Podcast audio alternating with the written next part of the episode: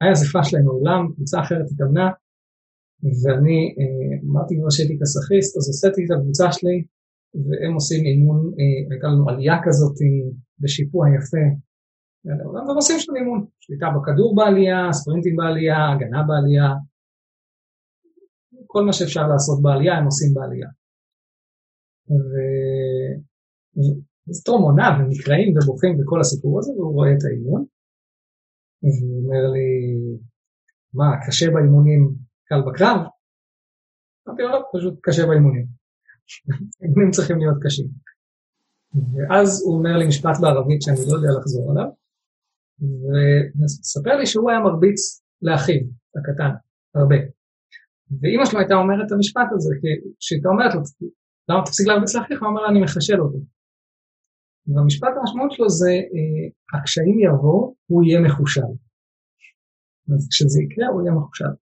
שם הענף הזה, סלאש החיים האלה, יזמינו לכולנו אה, מספיק קשיים. אני הייתי מעדיף מאמני כדורסל שרואים את התפקיד שלהם אה, בלעמוד לצד השחקנים בזמן הקשיים האלה, לנסות להראות איך, איך לעבור אותם, ו, אה, ולא שמים את הקשיים האלה, ויותר מזה, אני חושב שהמודל הנכון פסיכולוגית, אולי אם אתה מאתר את הילד המצוין הזה, אולי אם זה בא לו טבעית, אולי תן לו, תן לו לעשות את מה שהוא עושה.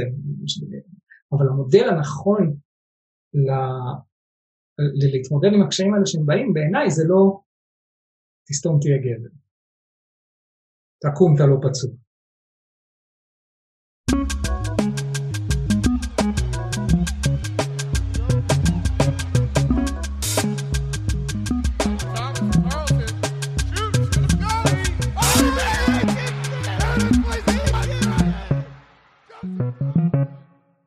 שלום לכולם וברוכים הבאים לפרק מספר 11 של לצאת מהקווים, אני מדברים על אימון, אני עמית רחמילביץ', היום אנחנו עם אדם לאוב. מה נשמע אדם? בסדר, מה שלומך עמית? אני מצוין. א', תודה שבאת, התארחת אצלנו. אה, אדם היום הוא, הוא פסיכולוג קליני במשרה מלאה, צודק? צודק. ובעברו הוא מאמן כדורסל, בעיקר במחלקות נוער. אה, עשה גם סיבוב בכל מיני מחלקות בארץ. אני, גילוי נאות, אני מכיר את אדם כבר אה, לא מעט שנים, אה, ומי שלא מכיר אותך, אני אשמח שככה תספר לנו קצת על עצמך, גם מההיבט המקצועי בתור מאמן כדורסל, שכרגע זה בהפסקה. אני אומר בהפסקה ולא אולי בהפסקה. לא, אולי בהפסקה, וגם מההיבט הפסיכולוגי-מקצועי. אה, אז גדלתי במכבי רחובות, שיחקתי שם אה, בית ספר כדורסל עד אה, גיחה קצרה כזאת של כמה חודשים בבוגרים לפני הגיוס. באותה שנה התחלתי לאמן, אז התחלתי במכבי רחובות, תכף נדבר על השנה הראשונה כמשמעותית. אה, ואחריה אה, פרשתי בפעם הראשונה מתוך הרבה פרישות מכדורסל, גם מאימון וגם ממשחק. אה, ועשיתי הרבה כאלה כדי לעשות צבא, אחר כך חזרתי כדי לטייל, כדי ללמוד, ועל הדרך אימנתי קצת במכבי רחובות, קצת בבאר שבע, חזרתי לתקופה מאוד משמעותית של שלוש שנים בהפועל ירושלים, שקצת החזירה את החשק. אחרי זה במכבי גדרה, גם בתפקידי ניהול, פועל אשדוד ולעונת פרישה מפוארת במכבי אשדוד שבה נפגשנו. ופחות או יותר מאז, הסיבה האחרונה שהפסקתי לאמן הייתה בשביל מבחן ההתמחות שלי, זה היה לפני ארבע שנים, שלוש שנים, סליחה, ונפתחת עכשיו העונה הרביעית שאני לא, לא מאמן בה. אז מומחה בפסיכולוגיה קלינית, אה, שני תארים, ארבע שנות התמחות, שמונה שנים מאז, עובד חצי משרה בציבורי, חצי בקליניקה פרטית, נראה לי זהו, עשיתי גם marketing לעצמי, נראה לי אנחנו בסדר. בואו ניגע בסטטיסטיקות ומספרים, לפני שאנחנו צוללים לתוך השאלות על עולם הספורט והפסיכולוגיה, ככה לסבר ת'אוזן, אז כן, כמה זה נפוץ, איך אנחנו יכולים אה, בכלל לגשת לזה, להבין את ההיקף של העניין הנפשי. בוא נניח שאתה מאמן אה, קבוצה של 14 שחקנים, אה, אבל לצורך העניין, נניח שהיא נדגמה רנדומלית באוכלוסייה, כן, זאת אומרת, קח את 14 שחקנים באותו גיל, ובסבירות גבוהה יש לך בקבוצה הזאת שלושה או ארבעה שחקנים שיסבלו מדיכאון או חרדה, שניים מהם כבר סובלים. זאת אומרת, שניים מהם אנחנו כבר רואים את ה... יכולים לראות את הניצנים שלהם, בדרך כלל לא מזהה אותם, אבל זה כבר קיים. יש לך שניים, גם אם אתה מאמן בנים שעברו תקיבים פגיעה מינית. ויש לך פחות או יותר אה, עוד אחד שיסבול מאלימות בבית. זאת אומרת שכנראה כבר סובל מאלימות בבית, כן? נמצא במחלקת נוער. אה, ואחת לכמה שנים אתה תפגוש גם מישהו שעתיד אה, לפתח מחלת נפש יותר קשה, הפרעות אכילה, הפרעה פוסט-טראומטית, פסיכוזות, הפרעות אישיות במקרים הקיצוניים, אחד לכמה שנים יעבור לך אחד כזה בקבוצה, וכמובן שכמעט כל השחקנים שלך מתמודדים עם כל מיני סוגיות שמתמודדו איתן לאורך חיים של אובדן, של דימוי עצמי, של בעיות בקשרים בין אישיים. אני מניח שאולי אה, לא פופולרי היום להגיד, אולי כן פופולרי דווקא היום להגיד, אבל אם אתה מאמן קבוצת בנים, אה, בסבירות מסוימת, אה, אימנת אותה מספיק זמן, גם עבר אצלך פוגע מינית אחד או שניים.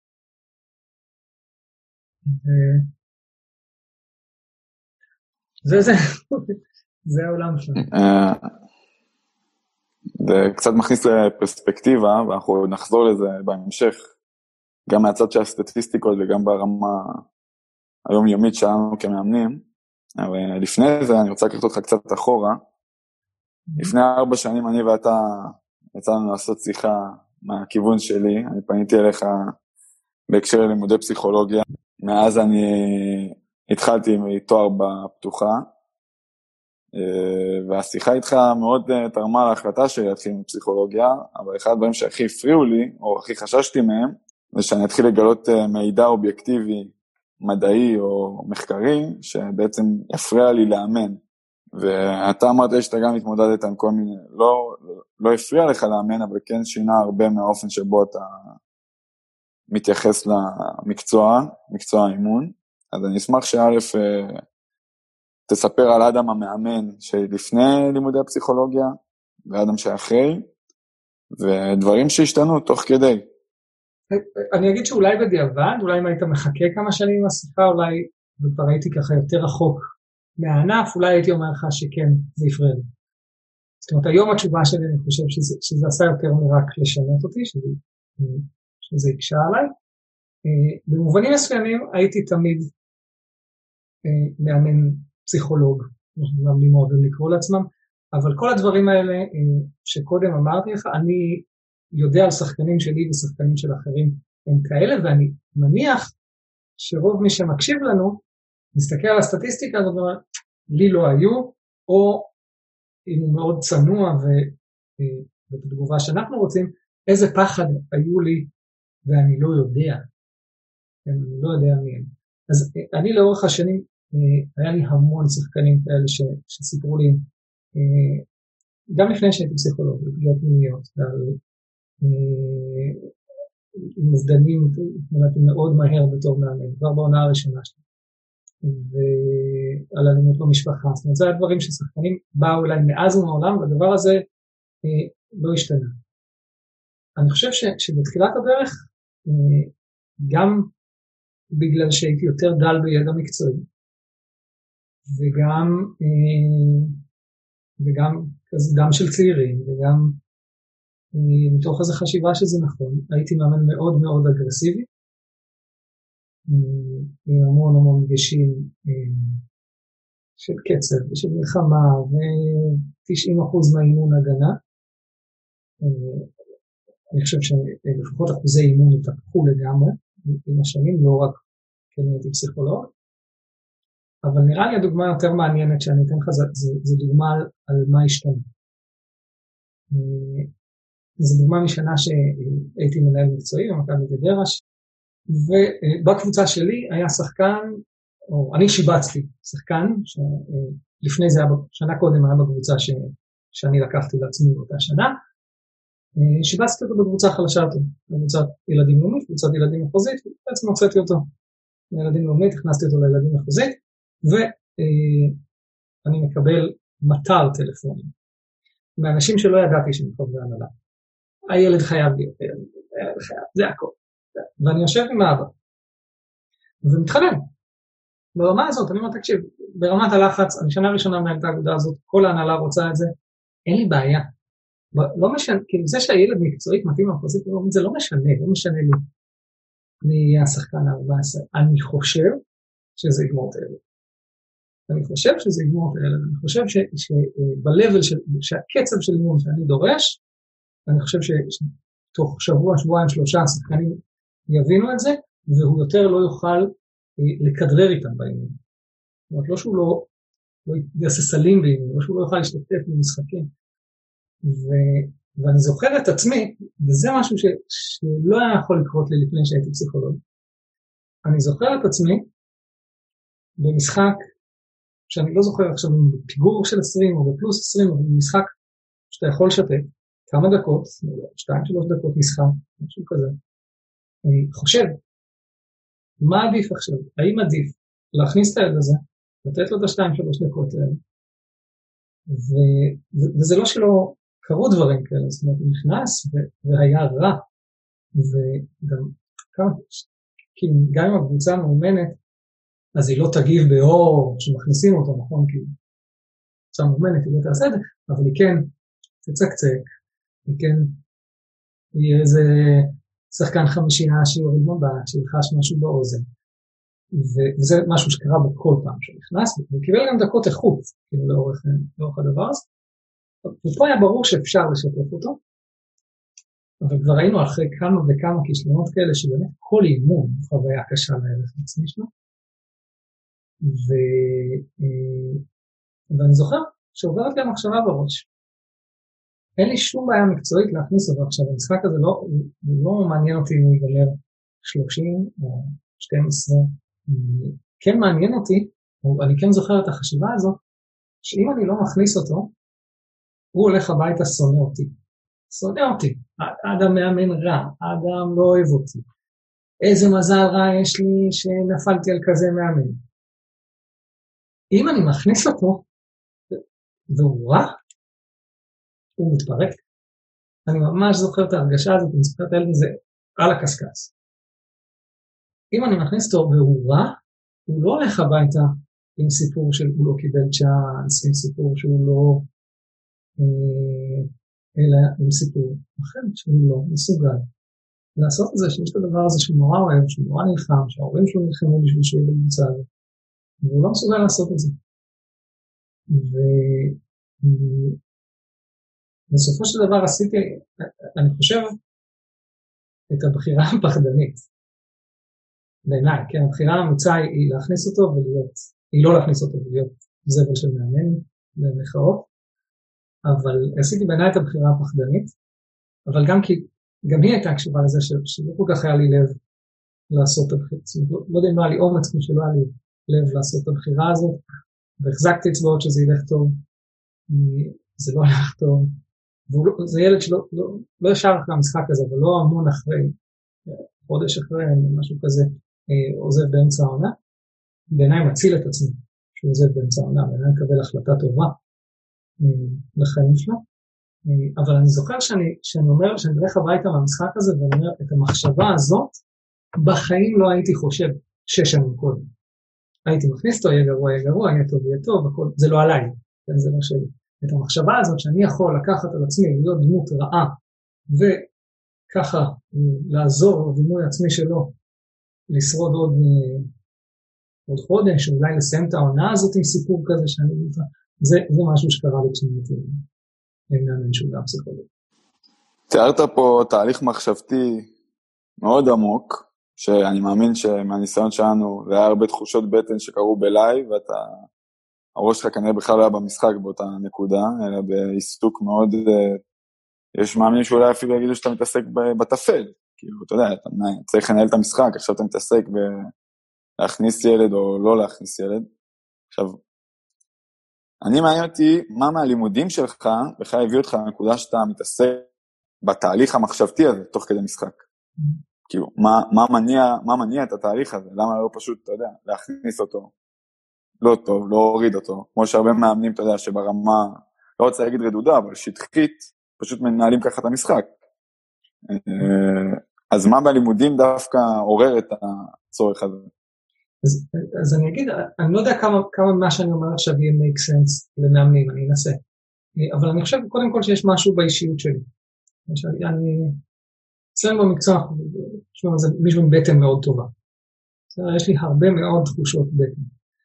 אה, אני חושב שחלק גדול מההכשרה שלי היה אה, בעצם להתחיל להכיר את התחושות האלה, להבין מה, מה שלי ומתי אני פשוט קולט מאוד מאוד טוב, מאוד חד, תהליכים שקורים אצל אנשים אחרים, ולהתחיל לקבל איזה שפה. Okay. אוקיי? זה דבר אחד שקורה, ואני אגיד שיש עוד דבר. אה, אני חושב שאתה, ש, שאתה מכיר אותי ואני די תחרותי. זה, זה לא התכונה הכי טובה לפסיכולוג, אבל אני די תחרותי. ואני לא, לשנייה לא אקבל את ההערה הזאת שלא הייתי מרוכז במשחק. ואני חושב שגם למאמנים יש את היכולת הזאת, לטובים לפחות, כן, זה אולי מבחין את הטובים בכל מיני מקצועות, לא, לא רק בפסיכולוגיה ובאמון כדורסל, יש את היכולת הזאת לחשוב בכמה ערוצים במקביל. ויש יכולות אחרות, יש יכולות לנעול ערוצים אחרים, כן? יש יכולת להיכנס לזון ולהיות סופר מפוקס. אבל אני יודע שכשאני אה, מאמן, או שאפילו כששיחקתי, בסדר, אני זוכר את עצמי כשחקן, מנהל שיחה עם השופט לאורך כל המשחק, שיחה עם כל, יש לי שיחה אחרת עם כל השחקן יריב, שאני זוכר בדיוק איפה הפסיקה ואיפה התחילה. 12 שיחות, לא 5, עם כל שחקן יריב, ונונסטופ מנהל את ההתקפה שלי. כאילו מקריא את התרגילים ומזיז את השחקנים, והפה שלי כאילו סותם שנייה אחת. הראש תמיד עבד ככה בכמה ערוצים במקביל. עכשיו, מה שהלימודים עשו זה, זה פשוט הם פתחו עוד ערוץ. הם אמרו, אוקיי, את הדבר הזה שאתה מרגיש בבטן, נורא נורא חשוב, נורא נורא חשוב בפסיכולוגיה, ככה עובדים. בואו נשכלל את זה. בואו נהיה יותר טובים בלהרגיש אותו, בואו נהיה הרבה הרבה יותר טובים בלחשוב אותו, ולתת לו, ולתת לו את הפוקוס, וזה הדבר הזה ש, שאצלי מאפשר. אני חושב שאתה הולך אה, לכל מיני כיוונים שאני זוכר ששאלת אותי עליהם, ואני יכול לענות עליהם, אבל הם לא, בעיניי הם לא מה שמאפשר את החשיבה, הם גם לא הלב של ההכשרה. אה, הם, הם מאוד חשובים בלימודי פסיכולוגיה, הם לא הלב של ההכשרה הקלינית הטיפולית. מה שניסיתי לגעת בו עכשיו, הדבר הזה שהופך תחושות בטן למחשבות, זה הלב של ההכשרה הקלינית. ועכשיו אני מוכן ללכת לכיוונים שלך, של הפסיכולוגיה החברתית והחיובית וההתפתחותית. נגיע לזה, וזה מאוד מעניין מה שאתה אומר, שיש איזשהו הליך בלימודי פסיכולוגיה שמתערבב, או מתאחד, לא מתערבב עם התהליך האימון, והיום מאמנים בארץ, אני לא יודע מה קורה בחו"ל, מקבלים הכשרה פסיכולוגית בתחום הפסיכולוגיה של הספורט. בארץ פסיכולוגיה של הספורט לדעתי אפילו לא מופיע בפנקס המטפלים עדיין, נכון? אני גם אגיד לא. שבפוליטיקה של פסיכולוגים לא מאמין שיופיע. עכשיו, השאלה אם לדעתך מאמן צריך לחוות הכשרה פסיכולוגית, או לפחות לרכוש ידע תיאורטי פסיכולוגי בתחומים שרלוונטיים לאימון, כמו, כמו שאמרת, פסיכולוגיה חברתית, פסיכולוגיה התפתחותית, אולי בהתאם לגילאים שהוא הולך לאמן, פסיכולוגיה חיובית, זרמים שיוצאים מתוך הפסיכולוגיה שהם מאוד רלוונטיים לאימון. אז אני, לא הייתי אומר צריך. זאת אומרת, לא הייתי מציב את זה במאסט של המאמן. אתה לא יכול לאמן כדורסל בלי ידע ב... אבל אה, אני חושב שקורה שם שני דברים. א', אני חושב שבעולמות האלה יש המון המון ידע, אה, שמאוד מאוד רלוונטי לאימון כדורסל, וישפר מאמנים. בסדר? אה, להבין איך המוח שלנו מתפתח, יעזור לך להבין מה אתה אמור לצפות מילד בן 12, למה אתה יכול להעמיס במלא מידע אימון קצ"ל, אבל אתה לא יכול להעמיס במלא מידע אימון נערים. כן, למרות שלכאורה היינו רוצים איזשהו תהליך אה, הפוך. או למה ילד שנכנס לגיל ההתבגרות זה לא הזמן הכי טוב, כן, גם אם נכנס מוקדם למדי, זה לא הזמן הכי טוב לכל מיני הסברים טקטיים. כאילו, הטקטיקה שלך צריכה להיות מאוד, מאוד פשוטה פתאום. אה, אז, אז כן, יש, יש הרבה, אה, יש הרבה, הרבה, יש לנו פסיכולוגיה חיובית המון המון כלים שיכולים לעזור לספורטאים, במובן הזה אם מאמן מחזיק בהם יכולים לעזור. אני אגיד איך שאני חושב שהלימודים קיימים, ואולי המסלולים של פסיכולוגיית ספורט שונים, אני לא, לא מכיר אותם מספיק טוב, אבל המסלולים הרגילים בתוך האוניברסיטאות, אה, מאמן שילך ללמוד אותם כדי להשתפר כמאמן, יצטרך לעשות המון המון עבודה אה, של להוציא בעצמו בעיקר מתפעל ומה חשוב לו ואיך זה מתרגם לשפה של אימון. אה, אז במובן זה, יש עוד מובן שאני חושב בזה חשוב. אני נורא נורא חושב ומאמין בזה שמאמני נוער צריכים להיות רכבי אופקים. אני חושב שמאמנים בסוף יותר טובים וגם אם הם קצת, בסוף איכשהו קצת מתפספס להם בכדורסל, אני הייתי רוצה את, את, את הבן שלי מעריץ, ואני יודע שאני הרצתי מאמנים, אז אני מניח שגם הוא יעשה את זה, מעריץ אנשים אה, יותר אופקים. אז, אז אני חושב שזה חשוב. זה, זה חשוב גם כאיזה מין דוגמה אישית של להיות מישהו אה, בלמידה, אבל זה חשוב אה, אם נגיע לסיפורים על, המאמן שפגע בי והמאמן שהציל אותי, אני אוכל להגיד לך שיכול להיות שגם למאמן שפגע בי יש כל מיני אופקים רחבים, אבל זה שהציל אותי, אני זוכר איזה מוזיקה הוא אהב. כן, אני לא זוכר את כל תרגילי האימון שלו, אני זוכר איזה מוזיקה הוא אהב. אני זוכר איך הוא מתייחס לאחיו. אני זוכר את אחיו מגיע למשחק, ואני זוכר שאני רואה בעיניים את היחס לאחיו. אני זוכר אותו מדבר על המשפחה שלו אה, כלפי מעלה, על ההורים שלו. אה, אני זוכר אה, איזה מישהי שאולי הייתה ידידה שלו, כן, שהייתה מגיעה למשחקים, ואני זוכר. ובמובן הזה, לא ידעתי את זה בתור שחקן, כן, אבל מה שקלטתי ממנו הרבה יותר, הרבה יותר גדול. גם, אני אגב זוכר גם את התחום האקדמי שהוא למד. כן, למרות שהוא היה עורך דין היום, והוא לא היה מספר לנו דברים מלימודי משפטים שלו, אבל, אבל אני זוכר את הדבר הזה עושה, אפקט. אז יש משהו בזה, בזה יש שם דוגמה אישית של למידה, אה, וגם בסוף אני חושב שזה, כאילו שזה מוסיף, זאת אותך למאמן יצירתי יותר, אה, ו... אז אני, אני מאוד מאוד בעד שמאמנים ילמדו. מקודם העלית מקרה של שחקן שלך מהתקופה כמנהל מקצועי, וסיימת את הסיפור בזה שאמרת שאתה חושב שהוא עשה מהלך נכון בזה שהוא עזב. ואני לוקח את זה לעוד מקום, בפוסט של, של ה sound bite של פרק 8 עם דניאל ששר, דניאל מתאר שם מה לדעתו מאפיין ספורטאי עילית. כן, איך אתה, איך אתה מזהה אותם? תני את הנושא. איך אתה מזהה אותם, נכון. והגבת לא ביקורת, אבל סוג של קונטרה, או הסתייגות מסוימת מדבריו של דניאל, שאני יודע שאתה מאוד מעריך אותו ברמה האישית. מה שעולה, ואני רוצה שתרחיב, אבל אני רק אגיד את זה למי ששומע, מה שעולה מהתגובה שלך, שיש כאלה שבאמת הקשיים בעצם עוזרים להם uh, לצמוח, כמו באירועים טראומטיים, ויש כאלה שהקשיים אמנם אולי לא מכריעים אותם באותו הרגע, אבל הם uh, מדחיקים את זה ומייצרים אצלם רגלים של uh, לא לשתף, או לא להתלונן קשה לי וכדומה. אז אני אתחיל עם שאלה, מה ההשלכות לדעתך של ילד שרוצה להגיע למקצוענים ולא יצליח? אין השלכות על ילד שלא, לא, שירצה ולא יגיע, כן? אני ילד שלא רצ, רצה ולא הגיע, אני מניח שאתה ילד שרצה ולא הגיע. אה, אפשר לחיות בשלום עם הטראומה שלא להיות כדורסלן מקצועי. למרות שאני יכול להגיד לך שכשאני הוצאתי אזרחות רומנית, באמצע התמחות, זאת אומרת, אני כבר יודע שאני למקצוע ביד כבר הרבה שנים לא עושה את זה, אני הוצאתי אזרחות רומנית, ואני יוצא ואני נוסע הביתה, שבראש המחשבה שיש מצב שאני צריך להתגרש ולטוס לשחק כדורסל ברומנית. אז זה פרידה קשה, בסדר, אני חושב שזה תהליך קשה, ופרישה מכדורסל, או הבנה שאתה לא תהיה כדורסלן, פרישה מכדורסל היא אגב נקודת משבר גם לכדורסלנים מקצועיים. לפעמים בני נוער עוברים אותה עוד פחות מוכנים, עוד פחות חזקים, בתקופת גיל יותר קריטית. אז אני חושב שההבנה הזאת היא הבנה קשה, אבל היא לא בהכרח תפגע בכל אחד. התגובה שלי לדניאל, שכמו שאמרת, אני מעריץ את דניאל, כי אני חושב שהוא מעולה, ויותר מזה, הוא מחנך מעולה. אתה יודע, אני הייתי שקט, אם הילדים שלי יהיו... אה, אם הילד שלי היה משחק כדורסל והייתי גר בירושלים, הייתי הרבה הרבה יותר שקט בכל מקום אחר. כשהייתי בארץ, כי גם הרוח שלו עוברת במחלקה הזאת. אבל אני חושב שהוא תיאר נקודה ש, ש, שיש יותר מנקודת מבט אחת. אני חושב שהוא צודק באיתור השחקנים, וגם אם הייתי חושב ש, שהוא טועה, אז אני חושב שהוא מבין יותר ממנו.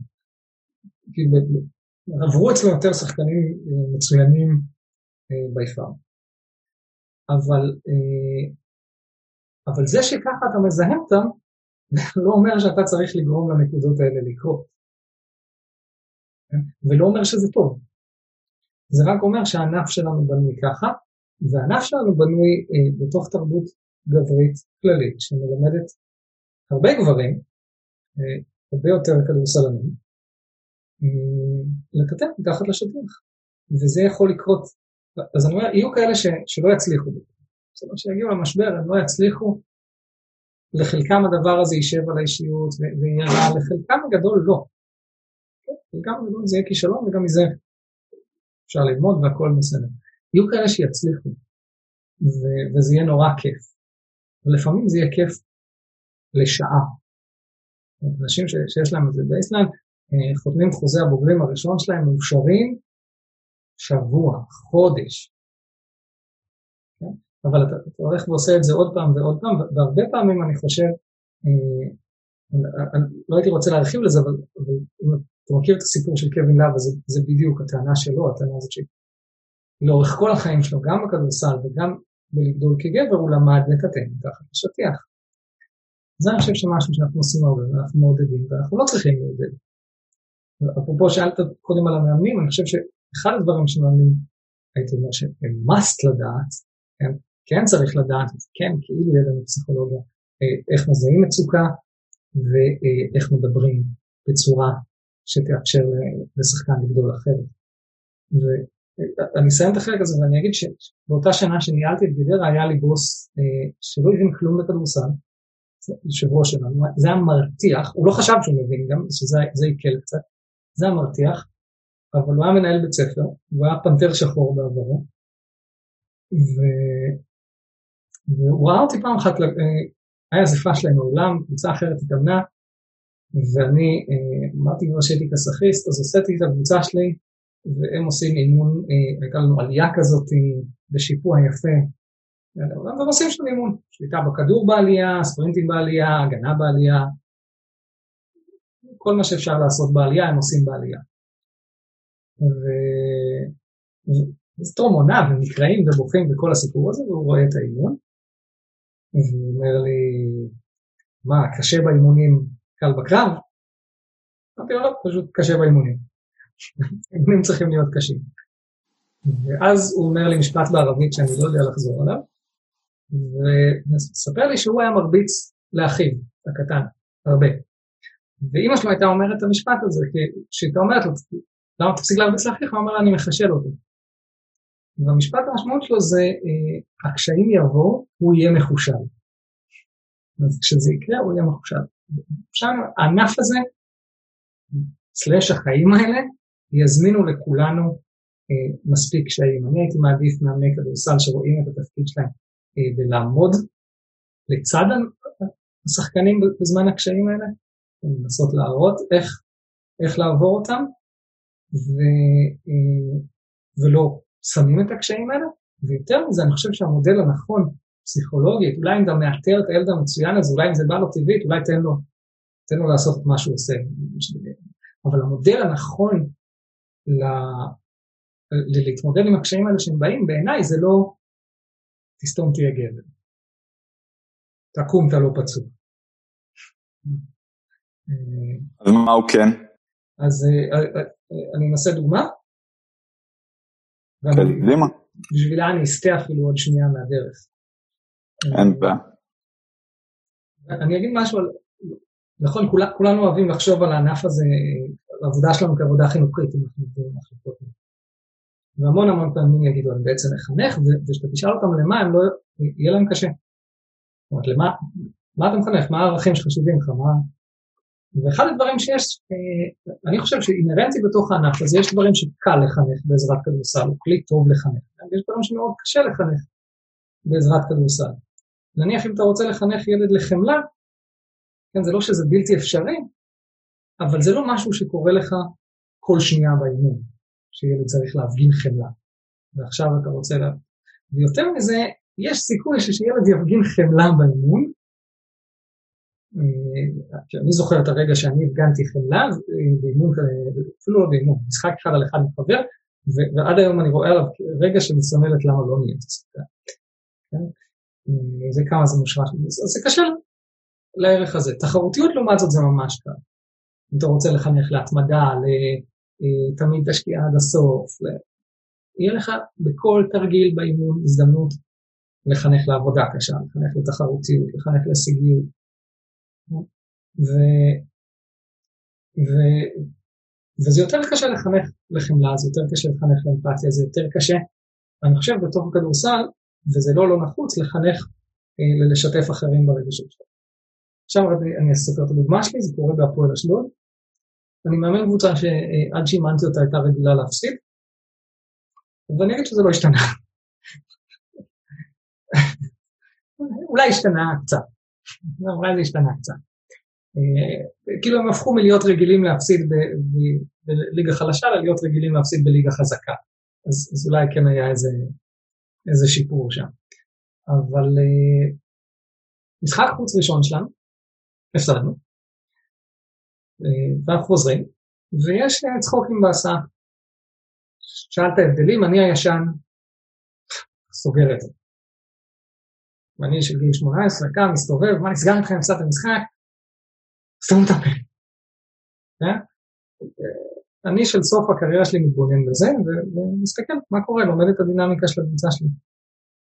מאוד מהר, צחוקים, כולם משתתפים בהם, ילד אחד, קפוצ'ון על הראש, ראש למטה, אין להם פלאפונים, כי פלאפונים אני אוסר,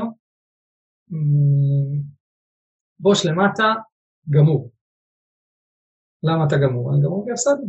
נראה לי הגיוני, נראה לי תגובה טובה לשחקן כדורסל, כן? אני אפילו לא יודע אם כמאמן אני רוצה לעודד אותו עכשיו.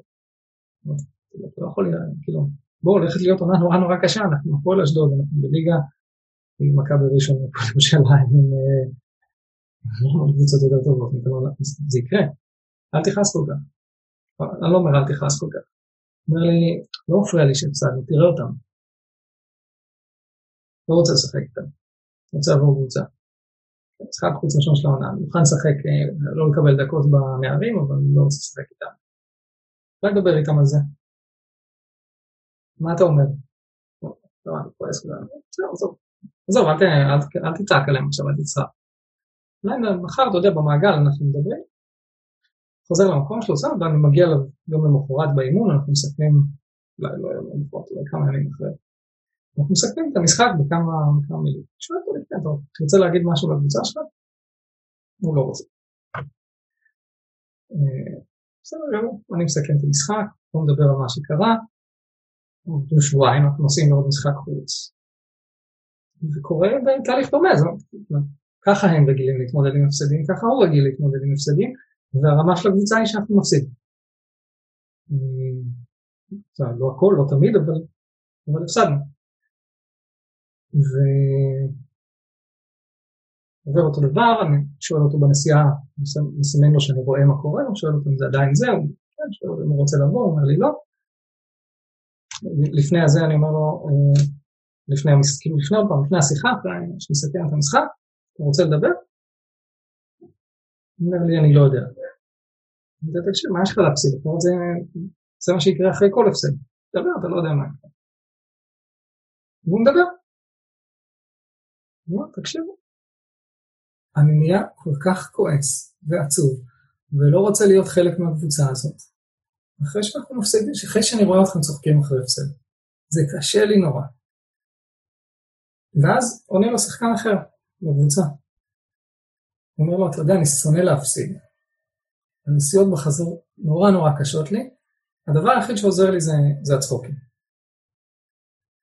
כאילו אני אומר לעצמי, מזל שיש לי את החברים של הקבוצה לצחוק איתם.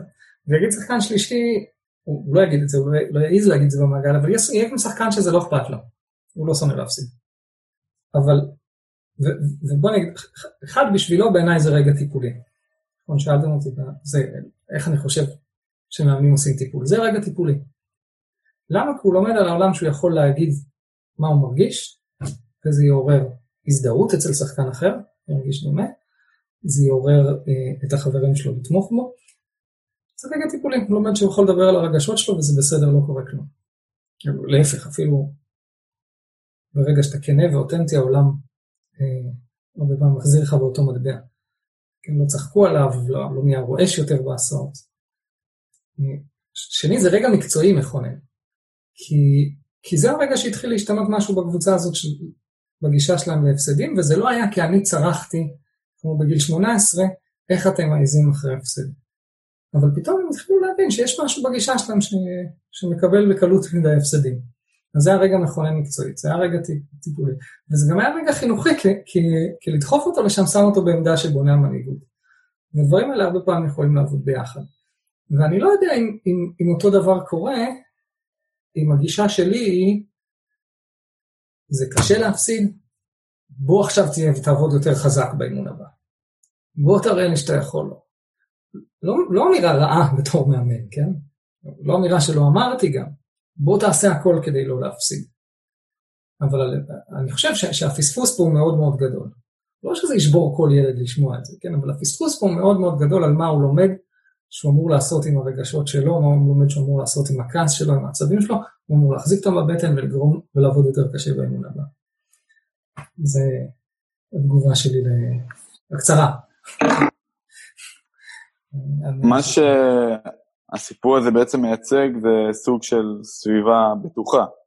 הילד מרגיש יותר בטוח אה, להביע את דעתו מול הקבוצה, והשיח לא בעצם מתפוצץ, אלא להפך אפילו מייצר איזשהו חיבור או נקודת מפנה. אה, וזה מביא אותי למושג אה, סביבה פסיכולוגית בטוחה. זה מושג שחוזר הרבה בספרים של אה, תרבות ארגונית ובניית תרבות. אמריקאים מאוד אוהבים אותו. זה גם משהו שעלה בפרק שלנו עם דניאל. אני אשמח אם תצליח להגדיר לנו בדרך שלך מה זה בעצם סביבה פסיכולוגית בטוחה, ואיך בקווים מנחים, כי זה נושא שאפשר לדון בו פודקאסט שלם, איך יוצרים, או מה המאמן בעצם יכול לדאוג שיהיה באימון שלו ובשגרה של הקבוצה שלו, כדי בעצם ליצור תרבות כזאת. אז אני אסביר את זה, אבל אני אסביר את זה אחרת ממה שאני אסביר את זה כשיחפשו בגוגל. בסדר, כי, כי אתה שלחת אותי לחפש בגוגל, אני לא פסיכולוג ארגוני, וראיתי מה השורשים אה, של המושג הזה בעולם הטיפול. בסדר? כשאנחנו חושבים על בסיס בטוח, אנחנו חושבים אה, על ילדים. בסדר? ואנחנו חושבים על ילדים אה, מאוד מאוד קטנים, אה, שגדלים עם ידיעה שיש בעולם הזה מי שסומכים עליו, שומר עליו. ומהבסיס הזה הם יכולים לצאת ולחקור את העולם. ואנחנו יכולים לראות תגובות שונות של ילדים בכמה הבסיס שלהם, אה, בכמה הבסיס שלהם בטוח, אה, במובן הזה ש... אני לא יודע, עוד, עוד אין לך ילדים צעירים, אבל יום אחד כשזה יקרה גם לך, הטעות הזאת, שגם אתה תיפול בדרך הזאת, אז אתה תוכל לראות איך יש ילדים אה, שאתה שם בגן והם נפרדים בקלות. בסדר? ואיך יש ילדים שצריכים את המבט אחורה, ויש ילדים שלא. היכולת הזאת להיפרד קשורה לכמה הבסיס שלך, קשורה לכל מיני דברים, בין היתר, אבל כמה הבסיס שלך בטוח לצאת ולחקור. יש לה השלכות של גיל גם וכאלה. אז הדבר הראשון בשביל ליצור אה, קבוצה עם, עם, אה, עם ארגון פסיכולוגי בטוח, אה, צריכה להיות קבוצה שיש לה על מי לסמוך. בסדר, ויש לה על מי לסמוך, אפשר, אפשר לחשוב על זה בכמה מובנים. אני חושב שהדרך הכי טובה לעשות את זה זה גבולות מאוד מאוד ברורים. מאמן עם גבולות ברורים יודע שיש על מי לסמוך. זאת אומרת, נותן הרגשה שיש על מי לסמוך. אני זוכר, אפרופו טעות שלי, אני ישבתי פעם באיזה משחק של חבר במעלה, במעלה אדומים, שחקן, שחקן בוגרים שם במעלה, הלכתי לראות אותו, ואני שומע את המאמן נוער שלהם מדבר על זה שהוא מאמן אל תוך הלילה, הורים מתקשרים ומנתק להם, הורים מתקשרים ומנתק להם, שחקנים לא יודעים מתי האימון נגמר, 11 בלילה. אמרתי, אני מאמן מאוד אגרסיבי, אמרתי את זה, וואו, איזה כיף, אני חייב לנסות. מה לעשות, קיבלתי מחלקה לנהל, אז אני יכול לקבוע את השעות. בואו נראה איך זה קורה כששחקנים לא יודעים מתי האימון נגמר. עכשיו, יש, יש ערך לדבר הזה, זה לא, כאילו כל פעולה שלך יש לה ערך. אפרופו לשים קשיים בכוונה, כן? יש ערך לדבר הזה, אבל אם אתה רוצה לתת ביטחון, ששחקן יודע שהוא בא לשעה וחצי, שמצופה לקרוא את עצמו במשך שעה וחצי, ואתה תתחיל בדיוק על הדקה, ואתה תסיים בדיוק על הדקה, זאת אומרת שכשהוא מסתכל על השעון ואומר עשרה ל, אני צריך לתת עוד עשר דקות מעצמי, זה נותן לו ביטחון. האם פעם ב... אה, לא כדאי כמאמן לשבור את זה? כן, האם זה לא מדמה משחק שתהיה בו הערכה? כן, האם זה לא... אתה מדבר יותר על, אה, על ודאות ואי ודאות, בעצם לצמצם את אי הוודאות. זה, אבל זה גם, זאת אומרת, נכון, גם אי ודאות וודאות מאוד מאוד חשוב, אבל גם אה, יש לי מילה. זאת אומרת, אני אמרתי שאימון יתחיל בזמן, הוא מתחיל בזמן, ואני אמרתי שאני אסיים אותו בזמן, אני אסיים אותו בזמן, ואין אין משחקים.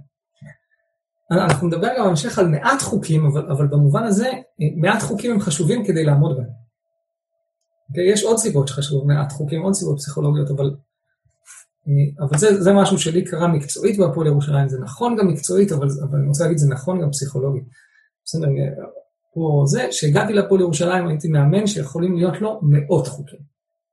שלוש צורות, שלוש החוקים של ירידה להגנה, ארבעת החוקים של אה, עמידת מוצא, שמונת החוקים של כליאה, לא, המון. הייתי מישהו שרואה הרבה ויודע לנתח ולעשות את הדבר הזה. ואחד הדברים שקרה לי שם, מצמצם, מצמצם, מצמצם, מצמצם, מצמצם, בסופו של דבר, כשהגעתי למכבי גדרה, הגעתי למצב שאני יכול להעביר אימון של הקבוצה שלי שלושה חוקים. ואז יכול להיות לי עוד איזה שחקן ספציפי שנמצא שזה החוק שלנו. בסדר, זה חשוב בשבילו. אבל כשיש לך שלושה חוקים, אתה עומד בהם, זה נותן ביטחון. בסדר, ששחקן יודע שכל פעם שהוא יעשה, אה, אני אלך ברוח של הפועל ירושלים, שכל פעם שהוא לא ייתן את האקסטרה פס, הוא יקבל נזיפה, וכל פעם שהוא לא ירד להגנה הוא יוחלף. בסדר, וכל פעם שהוא יקלל באימון הוא יועף. ואלה התגובות, אין אחרת. הדבר הזה גם אם הוא יהיה קשה בהתחלה, הוא נותן ביטחון. ברגע שיש לך עשרה חוקים, אתה לא תעמוד, כאילו, אף מאמן לא יעמוד באותה תגובה לכל מקרה עשר פעמים. ושיש לך מאה, אז, אז זה נהיה עוד יותר מסובך. אז מעט חוקים נותן ביטחון, בגלל שעומדים בהם כרגע, כן? אה, דבר, ואני חושב שזה, ולהיות אמין. זאת אומרת, כמות הפעמים אחת הסוגיות שאנחנו לא ניכנס אליה יותר מדי, אבל אחת הסוגיות שהייתה הכי קשה לי בתור מאמן בסוף הדרך זה העברת שחקנים.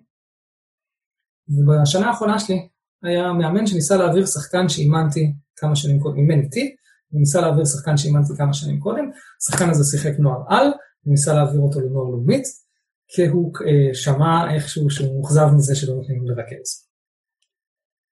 ואז הוא אמר לו, בוא, אתה צריך להתפתח כרכז, תהיה רכז. אצלי אתה רכז.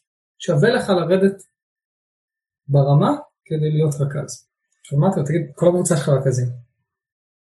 איך הוא יהיה רכז? וגם, זה לא שהם לא יודעים כלום באותה הגות. יש סיבה שהם החליטו לא, לא לפתח אותו עם הכדור, לא לפתח אותו כרכז. זאת אומרת, לא, עזוב, אנחנו משחקים בסט, אין בו רכז, הוא לא ידע מי הרכז. הוא, זה, זה מה שאתה אומר, הוא לא ידע שהוא לא הרכז.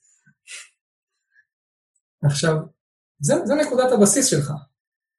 איך הקשר שלך אי פעם יהיה בטוח עם השחקן הזה? זאת אומרת, אתה, אתה לקחת אותו בידיעה שאתה לא עושה לו טוב.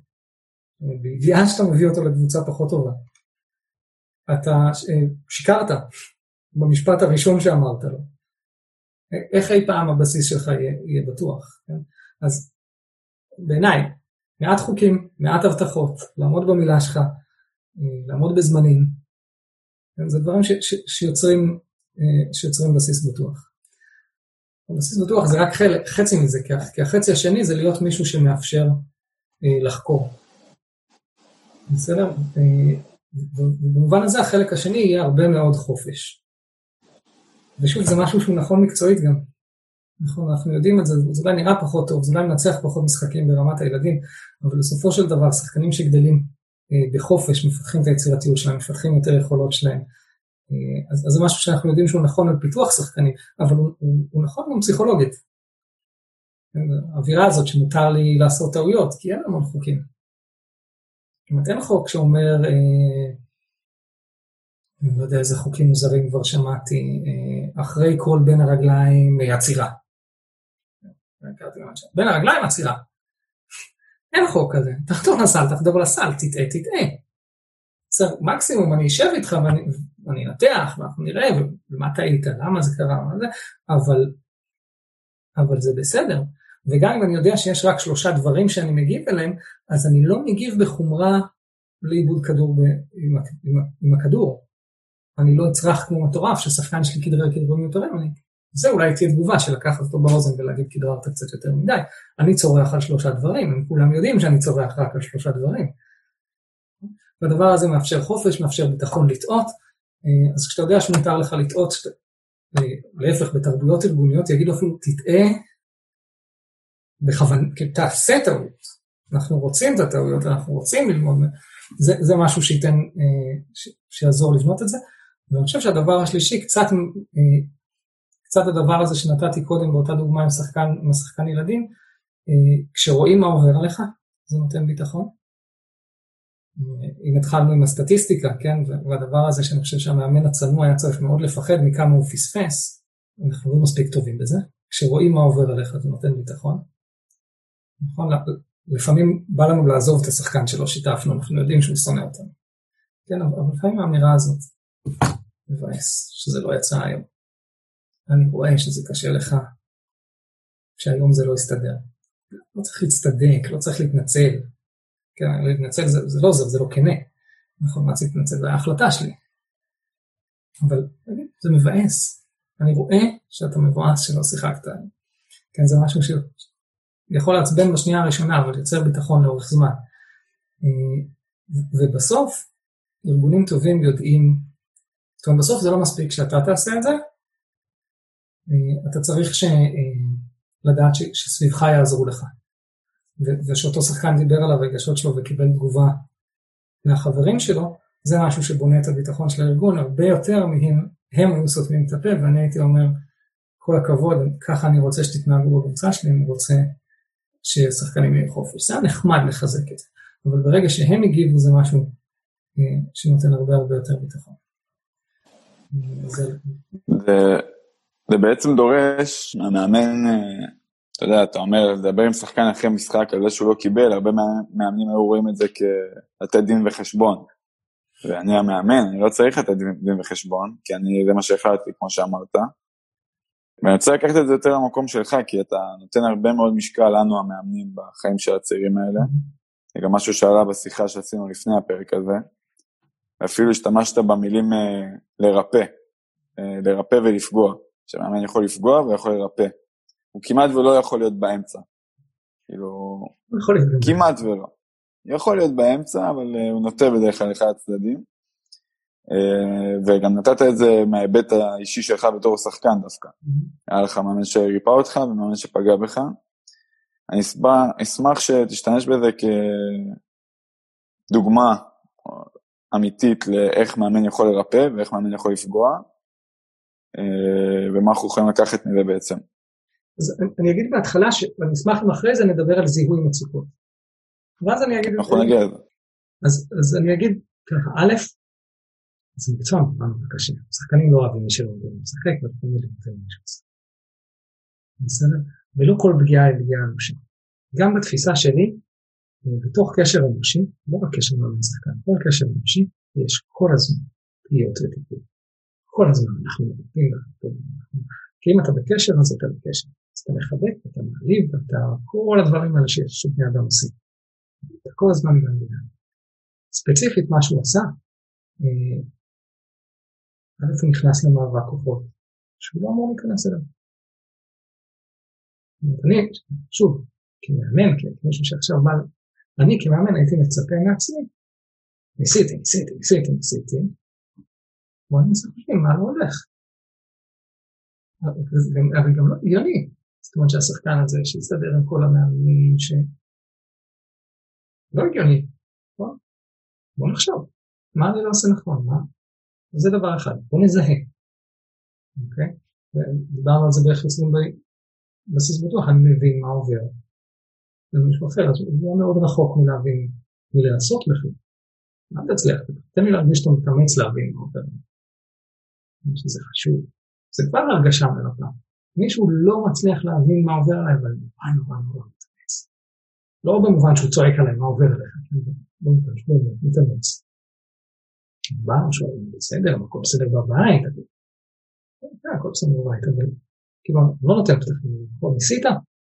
יכול להיות שהייתי סגור מדי באותה תקופה, יכול להיות שיש שחקנים שהם סגורים מדי. הרגיש את המאמן מנסה, שואל את השאלות, זה כבר אה, בכיוון המרפא ולא בכיוון הפעיל. ודיברנו על להפר הבטחות. אני חושב ש, ש, שבמובן הזה אתה צריך להיות מאוד מאוד זהיר עם, עם, עם, עם האמירות שלך. כולנו רוצים לגייס שחקנים לפעמים, כולנו רוצים אה, ששחקנים ירגישו טוב איתנו. לפעמים בא לנו להגיד לשחקן שאפילו לא לנו, זו הבטחה לכוכב, כמו שנתת בדוגמה פה, שחקן שלא שיחק, אבל מבטיח שיהיה עוד הזדמנות. יהיו כנראה יהיו עוד הזדמנויות. אני אחפש עבורך עוד הזדמנויות. אבל, אבל יש משהו במילים, כאילו, שאני מבטיח שלהיות מישהו של המילה שלך, שאני חושב שהוא נורא נורא הוא נורא משמעותי. זה לא ש, שזה מה שפסיכולוג צריך להיות, מישהו שעומד במילה שלו, זה חשוב גם פסיכולוג. אבל בתוך השיח מאמן שחקן זה אחד הדברים שלדעתי אתה לא יכול לעבור אם אתה לא רוצה להיות מאמן שפוליך. ביקשת גם את המאמן שהציל אותי. אז, אז אני אגיד, אני אנסה לקצר את זה. א', המאמן שהציל אותי הוא לא דוגמה אומרת, מאמן מצוין עם המון המון ידע בכדורסל, זה שי האוזמן, זה... כל מי שמאזין לפודקאסט הזה מכיר אותו, אבל זה לא שהוא דוגמה להתנהגות, בטח בגיל הזה שלו, להתנהגות למופת של מאמן. כן, מאמן שמקלל, הוא מאמן ש... שצוחק לשחקנים, הוא מאמן שדורש המון, והוא גם לא יודע את הסיפור. הוא לא יודע את הסיפור והוא לא יודע את ההתנהגות, וכשאני מגיע אליו אני מגיע אחרי שלושה חודשים בלי מסגרת עם התנהגויות הרבה הרבה יותר גרועות ממה שהתחלתי לפתח באותו מלון באילת. אבל הוא כן מזהה אה, מישהו כועס, והוא מצליח לרתום את זה. זאת אומרת, הפעם הראשונה שאהבתי מרפק באימון, אה, באימון שלו הוא מחא לי כפיים. גם לא יודע אם אנחנו, אם זו ההתנהגות שהיינו רוצים, אבל, אבל פתאום התגובות בהתנהגויות שלי נהיו הגיוניות. כן, מה שלמדתי בזה, הלמידה הפסיכולוגית, ש, ש, שיש מקום לכעס שלי, שההתנהגויות שלי הגיוניות, שאני לא רק עושה נזק לקבוצה, שאני לא... זה הדבר הראשון. ואחרי זה, אה, אני אגיד, א', יש משהו באישיות שלו. הוא היה זמין. הוא שידר מההתחלה שהוא זמין, שהוא מוכן לדבר על דברים שלא קשורים לכדורסל. ודיברנו אה, בהתחלה על אה, רחב אופקים.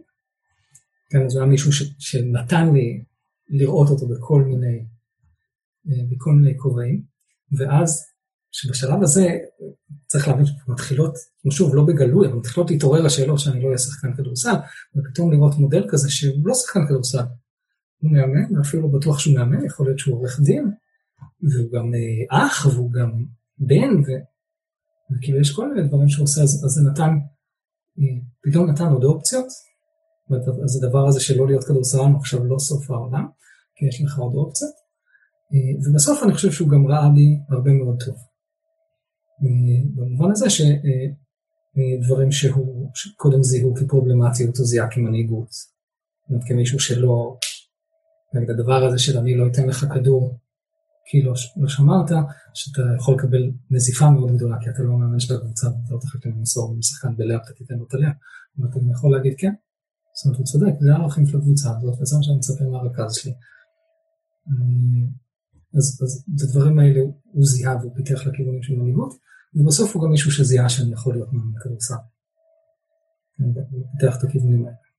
אני עדיין שונא אותו כי לא קיבלתי מספיק דקות, אבל, אה, לא, אני צוחק, אבל אני חושב שבמובנים האלה הוא הציל אותי, והוא לא עשה הרבה.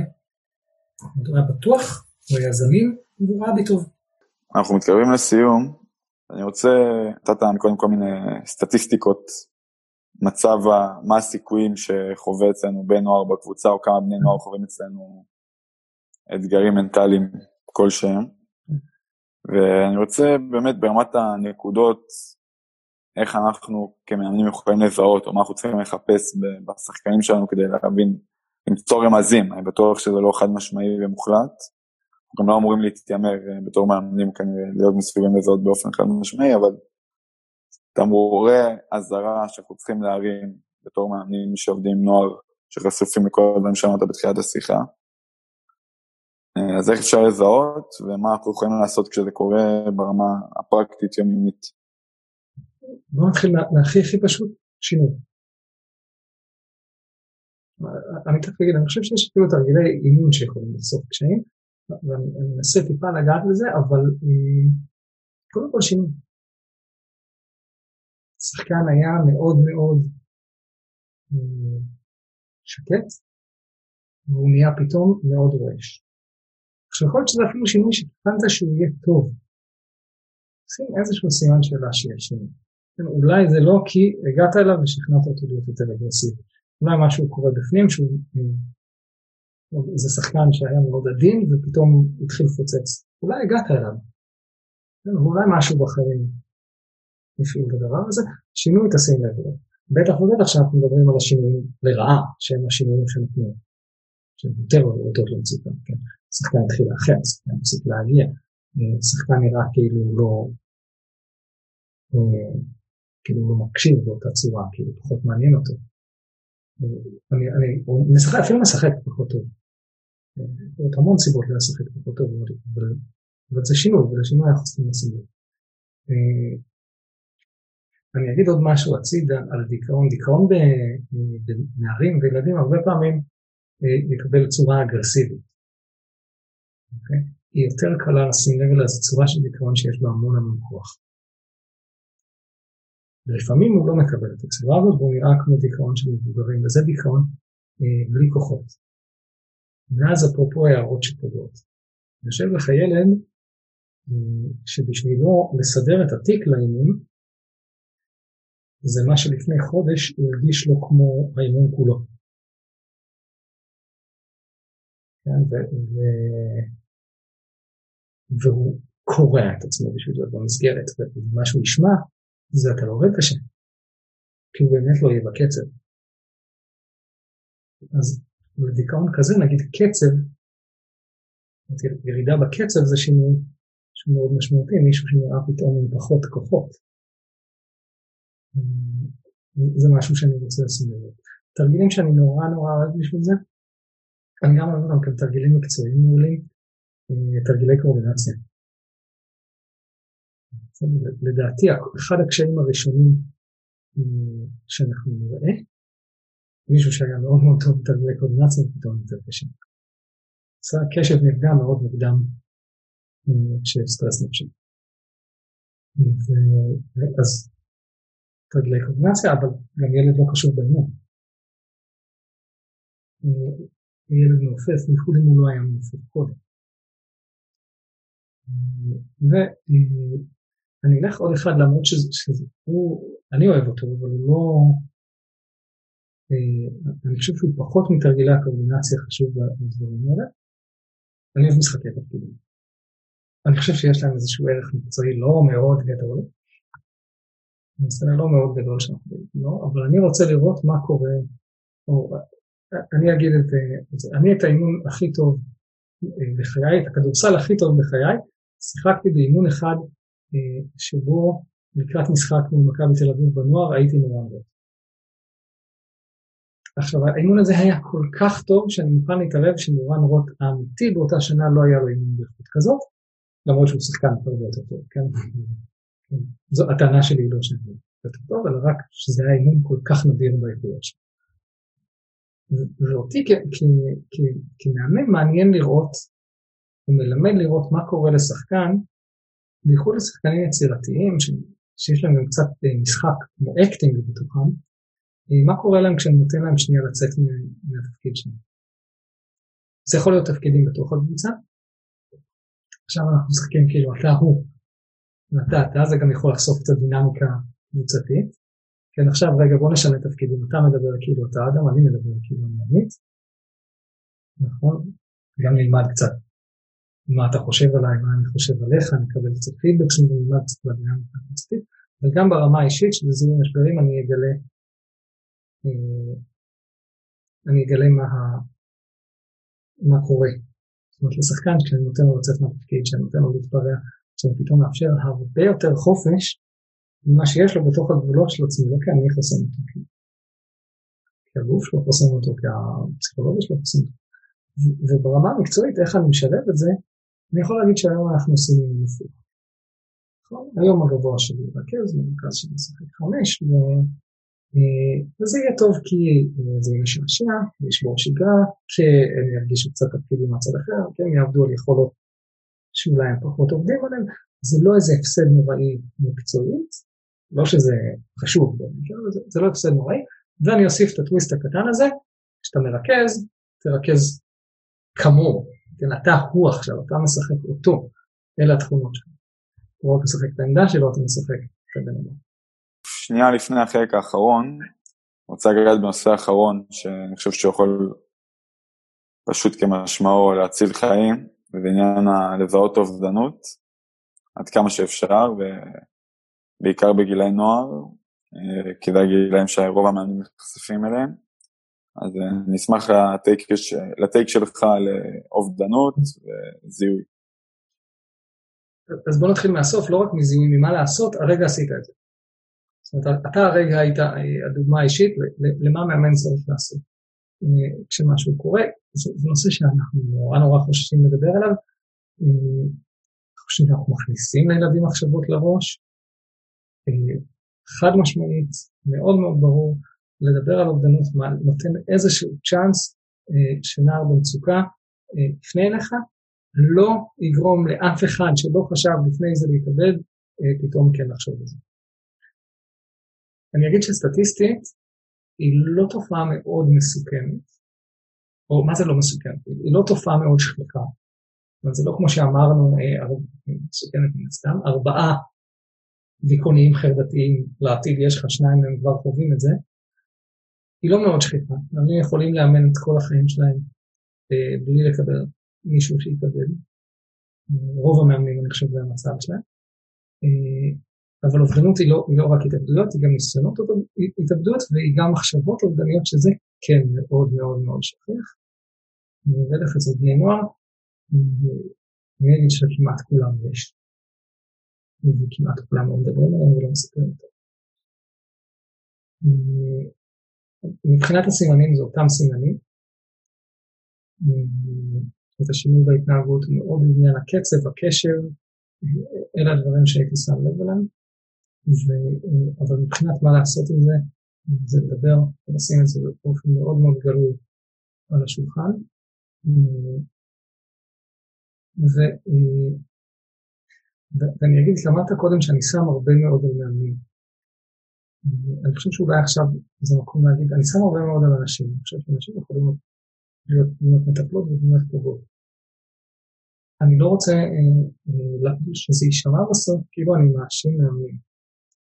זה אם מישהו מקשיב, אם זה איזשהו מאמן שחווה את הדבר הזה, אם זה כאן אפילו הורה שחווה את זה עם הילד שלו, אה, לא הכל אפשר ללמוד. זה נורא נורא טרגי, אבל אה, זה לא, זאת אומרת, לפספס את זה זה לא אשמת המאמן שזה קרה. זה דבר מאוד מורכב שיש לו המון המון סיבות. אבל כן, הדבר הכי בולט, לזהות מצוקה, לדבר, לשאול בגלוי על אובדנות, במיוחד אם הבטן שלך מרגישה ככה, ולהפנות לעזרה, שזה הדבר היחיד שלא דיברנו עליו. ובמובן הזה, מאמן שהוא, שהוא דוגמה לדיבור על רגשות, דיברנו קודם, פעם לדבר, לשתף אנשים בחיים שלו,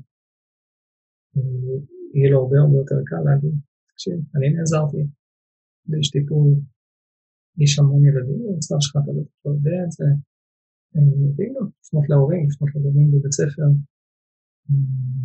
אפילו בשפ"חים, בשירותים הפסיכולוגיים החינוכיים, בדרך כלל יש יחידות למניעת אובדנות שאפשר לא מן הפנים להתייעץ איתם.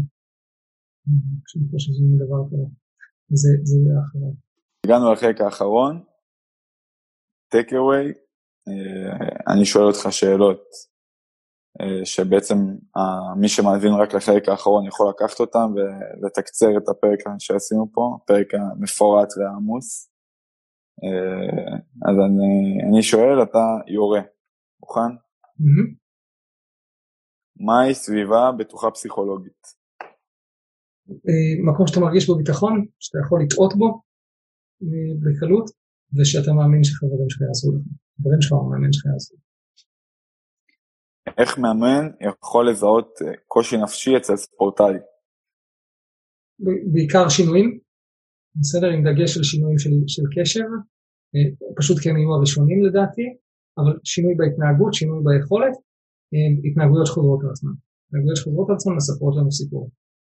מה מאמן יכול לעשות כדי להקל על קושי נפשי? לדבר, כן, להעביר את המסר שאכפת לו, שהוא מבין, לדבר, ואם הוא כזה שיכול לדבר באופן גלוי על הקשיים שלו, אני חושב שזה יהיה המון המון המון בשביל נער אה, שנמצא במשבר, ובסוף אה, לדעת את המגבלות שלו ולהציע להשיג ביחד עזרה, אם אנחנו באמת במקרה קצה האלה שצריך להציע להשיג ביחד עזרה. מה תפקידו של המאמן בחייו המנטליים של ספורטאי? על זה כמעט לא דיברנו, אני, שוב אמרתי, אני חושב שעבור הרבה ילדים זה לא כל כך משנה מי המאמן שלהם. ברמה הפסיכולוגית, הם בסדר, הם באים מבתים טובים, אתה לא פוגש אותם באמצע משבר, הם בסדר. אבל השילוב הזה של להיות מישהו מצד אחד מבוגר, ומצד שני בתוך איזה מרחב ביניים, שאתה נמצא לגמרי בתוך העולם של הילדים, של המתבגרים, בדבר הכי חשוב לחלקם הגדול, אה, אז זה כן, אני חושב, הזדמנות. כאילו זו מתנה ש, ש, שאנחנו מקבלים, ששווה אה, להשתמש בה. זו מתנה להשפיע על החיים של ילדים שאי אפשר להשפיע עליהם, קשה מאוד להשפיע עליהם. מתבגרים הרבה יותר אהבו אותי כפסיכולוג מאשר, כמאמן כדורסל מאשר כפסיכולוג. הם דיברו איתי יותר בקלות. טיפ למאמן המתחיל? תהיה בן אדם. אה, תהיה אנושי, תנסה לאהוב את השחקנים שלך, אל תיכנס למאבקי כוח סתם, בדרך כלל מה שעובד בקשר אנושי עובד לטובת השחקנים, ומה שמקצועי, אין הרבה, אין סתירות, אם זה, אם זה ערכי, אם זה מקצועי, זה יהיה גם אה, טיפולי, ברוב המקרים. משהו שאתה יודע עכשיו ולא ידעת לפני שהתחלת ללמוד או לאמן. אה, משהו אחד. משהו אחד. אני יודע הרבה יותר על הסיבות של הסבל שלי. כל מה שסיפרתי לך, ואני מקווה שריגש אנשים על השנה הזאת, לא ידעתי להגיד אה, בלייב או קרוב בכלל, ואני יודע שזה עוזר. זאת אומרת, אני יודע שלדעת יותר עוזר. זה גם עוזר לי במקצוע שלי, שאני מנסה לשכנע אנשים למה כדאי להבין את השורשים וההתנהגויות שלהם, למה, למה כדאי לחוות מחדש חברות כואבות, למה כדאי להסכים לפגוש אה, אירועים טראומטיים, עוזר לי מאוד הזיכרון הזה. זה עזר לי גם כמאמן כדורסל, אה, למרות ש, שהידע שפגעתי בשחקנים הוא ידע מאוד מאוד כואב. אני חושב שהוא עזר לי לא, אה, לא לעשות את זה יותר מדי. ושאלה אחרונה, למה לאמן? אני לא יודע, יותר קל לי להסביר היום למה לא. אה, למה לאמן? א', כל עוד זה כיף, זה הדבר הכי כיף. מעולם, בסדר, עשיתי דברים המון המון יותר משמעותיים מלאמן כדורסל, מעולם לא נהניתי אה, יותר מלשחק כדורסל, מעולם לא נהניתי יותר מלהיות שחקן כדורסל, ו, אה, וזה ממש מתנה להיות שם בשביל אחרים. זאת אומרת, אם אתה שלם עם לאן שהגעת, אתה לא מקנא בהם ואתה לא רוצה להיות הם, זה ממש מתנה להיות שם בשביל אחרים כשהם עושים את הדבר הזה. אדם לאו, תודה רבה שבאת, מקווה שנהנית גם. ודאי שנהניתי. סורי שלי, אני שותה כל כך הרבה, נתת לי.